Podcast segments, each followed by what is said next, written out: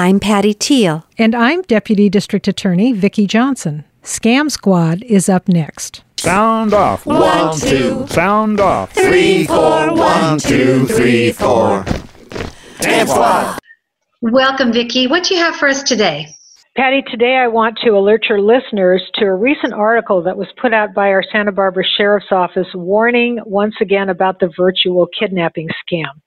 I believe you've talked about this before. I have. The first time that I heard about this scam was last year at about this time in November of 2016. A woman and her mother were vacationing in France. Her husband was home in Santa Barbara with their 11 year old daughter. So our victim got a phone call, and the next thing she heard was a young girl screaming for help, which she assumed was her daughter.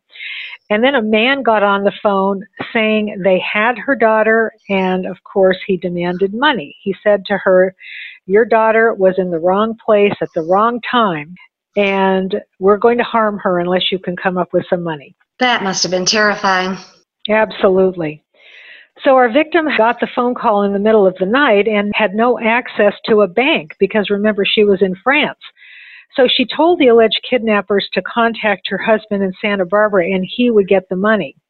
Now, the kidnappers did contact the husband, and of course, now they had the husband's name. And interestingly enough, he had his daughter with him. But this time, the scammers said, We have your wife.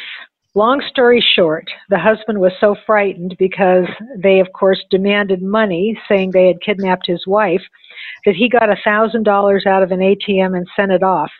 And again, the whole time he had his daughter with him.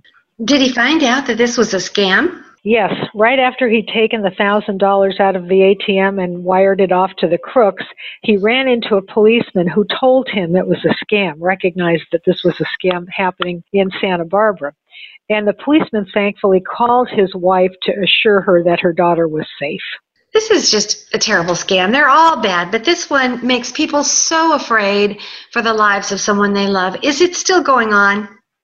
Unfortunately, yes, which is why I wanted to once again bring this to the attention of your listeners. There was a recent case in Nipomo where a woman got a call telling her that they had her daughter. Now, her daughter was in a local elementary school, and this woman fortunately had a second phone where she was able to call the school and she was assured that her daughter was still at the school and was safe. But while they were getting this information, the school was put on lockdown. Oh my. So, what did the sheriff's office say? Well, they wanted to alert the public about several recent reports that they had received about this particular scam. They indicated that the caller will often say they're a part of a drug cartel or corrupt law enforcement official, which of course makes it even scarier. Absolutely. And what do they suggest you do if you get one of these phone calls? They tell us that they want us to immediately hang up the phone, then contact the family members to be sure that they're safe, and finally notify law enforcement. Are there some red flags you should be aware of if you get one of these calls? Yes, the caller will do anything to keep you on the line. The call will not come from the victim's phone. The caller will try and prevent you from making contact with the victim, and these calls will usually come from outside the area code. And finally, they'll demand that the ransom money be paid via wire transfer, not in person or by some kind of a cash drop. Oh, thank you, Vicki, for warning us about this very, very cruel and awful scam. I really appreciate it. Thanks again for another episode of Scam Squad. Thank you, Patty. Bye now. Bye.